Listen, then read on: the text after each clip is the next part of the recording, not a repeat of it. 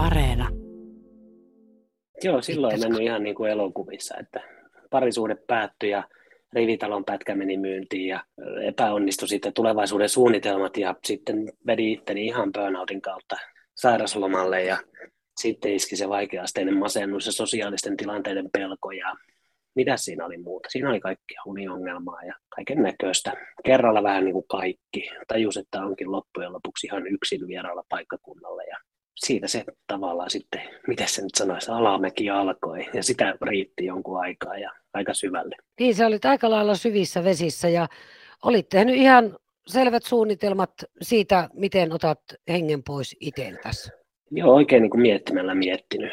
Keksinyt usean, useammankin niin kuin hyvän tavan tehdä sen, mutta sitten sai jotenkin, joku semmoinen pikku kipinä oli, että en tee vielä, vaan teen sen sitten vaikka huomenna. Sitten kun huominen tuli, niin pitääkin vähän miettiä, että olisikohan jotain tehokkaampaa tapaa tai kivuttomampaa tapaa tai jotain. Me ikään kuin, niin kuin koitin selittää siinä vauhdissa itselleni, että miksi ei ollut hyvä tehdä nyt, vaan miksi kannattaisi vähän miettiä tehdä vaikka huomenna. Ja sitten sai aina vähän lisää aikaa niin kuin prosessoida sitä tilannetta ja niitä ajatuksia, jotka minä tunnistin tosi nopeasti sellaisiksi ei ollenkaan minulle tyypillisiksi ajatuksiksi. Tässä tapauksessa huijaus oli hyvä asia, eli huijasi itse vielä yhden yön yli. Niin, niin, koska mitä sitä nyt tekemään, kun jos kesällä kokeilisi. Aina keksi jonkun seuraavan vierastan pylvää, että seuraavalla syntymäpäivällä tai sitten kun on joulu tai sitten kun on jotain. Sitä aina vähän niin kuin siirrettyä. Ja se temppu toimi, koska sitten jossain vaiheessa, kun oli tarpeeksi sitä vältellyt, niin sitten huomasi, että hetkinen, eipä muuten itse asiassa enää yhtään ole semmoinen oikeasti fiilis, että pitää tehdä se. Tosi synkimmässä vaiheessa se oli tosi vaikeaa oikeastaan siksikin, kun en vielä silloin ihan täysin tajunnut sitä, että hetkinen, nämä on minun ajatuksia mun omissa aivoissa, jotka on minun päässä.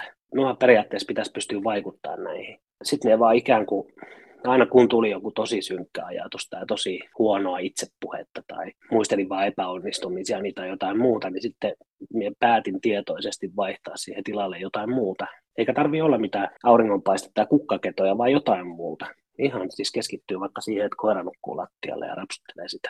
Mikä siinä oli se ratkaiseva juttu, joka sai sut kääntämään niitä ajatuksia puolipakolla? Mutta häiritsi niin paljon se, että emme oikeasti, ei se oikeasti, ei, ei tässä voi olla kaikki. Meidän on voinut vielä tehdä kaikkea ja meidän on voinut tavallaan saavuttaa kaikkea. Emme vaan halua ajatella näin. Että nämä on nämä ajatukset, mitkä pyörii päässä, mitkä saa aikaan sen ikään kuin halun tehdä sen itsemurhan. Ja sitten toisaalta ne olin ikään kuin saavuttanut juttuja ennen sitä. että ei se, ei se niin kuin saavuttaminen itsessäänkään ole se juttu. Vaan vaan jotenkin oivasin, että emme oikeasti halua ajatella näin. Sitten me rupesin miettimään, no miten se voi muuttaa. Ja sitten tajusin, että no, no minun aivot, minun ajatukset ja sitä kautta minun tunteet. Runsaat kymmenen vuotta sitten oltiin pahassa jamassa ja siitä pikkuhiljaa olet sitten päässyt kaikesta päätellen hyvin elämän mm. syrjään kiinni. Ja miten sä voit tällä hetkellä, Janne Keinänen? No hyvin, koska nykyään minä tajun sen, että ihan mikä tahansa hetki ja se, millainen se on, se riippuu ihan täysin siitä, miten minä itse suhtaudun siihen. Ja sitten toisaalta just nyt tämä tilanne, tämä nyt on ainut mahdollinen tilanne olla ja elää. Menneet on menneitä ja tulevasta ei tiedä mitään. Ja toisaalta sitten, jos me olisin tehnyt sen itsemurhan, niin mulla esimerkiksi olisi neljävuotiaasta poikaa, joka on niin aivan ehdottomasti hieno asia minun elämässä. Me en olisi tehnyt jänskiä työhommia ja me en olisi yleensäkään saanut elää ja kokea asioita. Ei tämä elämä itsessään muutu. Ei se ole sitä auringonpaistetta ja kukkakedolla loikkimista koko aika. Mutta mun mielestä sitten taas semmoinen aaltoliike ja kontrastit kuuluukin elämään. Ja nykyään sen niin kuin tajuaa, että no, me on ollut oikeastaan aika, aika niin kuin syvällä just se, että talous on kuralla, työt meni ihan metsään, en päässyt sinne kouluun, mihin halusin, ja parisuhteet on mennyt metsään, ja kaikki tapahtui vielä kerralla, ja tajus sen, että on ihan yksin, ja ketään ei kiinnosta. Ja siitä tulee semmoinen tosi vahva, itseään vahvistava ajatusvinouma. Siellä vaan koko aika haet vahvistusta sille, mitä sinä ajattelet. Sitten kun sinä opit muuttaa sitä, miten sinä ajattelet, niin sinä näet kyllä sitä vahvistusta sinne positiivisemmankin suuntaan. Ilman, että se menee sellaiseksi nykyaikaiseksi, että kaikki on aivan mahtavaa. Ei se aina ole mutta se on ihan ok. Olet tainnut sanoa ainakin tekemässä podcastissa, että joskus ollaan siinä hetkessä, että sydän lyö ja hengität, eikä ole paljon muuta, mutta sekin mm. riittää mm. hetkeksi. Se riittää, se riittää, koska mullakin oli tosi sellaisia, ihan niin kuin tosiasiat syvimmässä suossa, niin oli se, että mien vaan pysty, mien vaan jaksa. Mien vaan, mien vaan yksinkertaisesti enää pysty, enkä halua, enkä voi. Ja kato taas minä pystyin. Oho. Vaikka se tuntuu siltä, että sieltä vaan yksinkertaisesti pystyy, etkä jaksa, niin kyllä siellä pystyt ja siellä jaksat. Ja se riittää joskus, että siihen hengität ja sinun sydän lyö. Mutta sinut on kuitenkin niin kuin tehty siihen, että siellä selviät ja siihen, että elämä jatkuu. Ne ajatukset on tosi vaikeita, ne on tosi mustia, ne on tosi raskaita, mutta ne on loppujen lopuksi vain ajatuksia. Sen kun oivaltaa, niin ehkä osaa antaa itselleen vähän löysää sitten niiden suhteen ne ei itsessään niin kuin ole mikään juttu, mikä tekee mitään.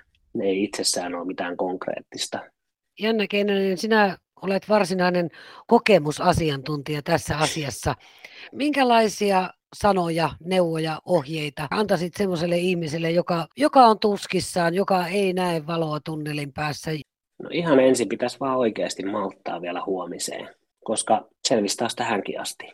Ja sitten miettiä, että sanooko kavereille, jos tuntuu, että ei ole kavereita, sanonko sukulaisille. Jos ei ole sukulaisia, sanonko työkavereille, no ei ole töitä, no sanonko entisille työkavereille. Ja niin edelleen. Hakee jonkun ihmisen, kenelle voi kertoa. Nykyään on kriisipuhelimia. Ottaa vaan yhteyttä, niin kuin ikään kuin tunnistaa sen ja hyväksyy sen ja ymmärtää, että se on vain tilapäinen juttu, koska ei, eihän mikään ole pysyvää. Niin se, että on jonkunlainen mielentila tai tunne, niin ei se ole lopullista. Mikä ei ole hävitty vielä siinä vaiheessa, että just tuntuu siltä, että se on hävitty. Pitää vaan vielä huomiseen jaksaa. Sinnikkyys palkitaan tässäkin asiassa, että jos tuntuu siltä, niin me sano jollekin, hae apua. Ja äläkä varsinkaan tee sitä, et niin kuin todellakaan. Ja jos on ihan pakko tehdä, siis ei ole mitään muuta vaihtoehtoa, on tee huomenna. Ja huomenna sitten mietit, että kannattaako tänään, jos tuntuu, että no tänään on se päivä, niin ei ole, tee se huomenna. Sitten kutat pikkasen eteenpäin, koska jossain vaiheessa huomaat, kun se vilkaiset taakse, että onpas tultu pitkälle siitä ajasta. Ja onpa eri olosuhteet. Hae apua, älä tee sitä vielä. Siinä olisi kaksi tärkeintä juttua. Loput kerkee sitten sen ammattilaisen kanssa varmasti keskustelemaan.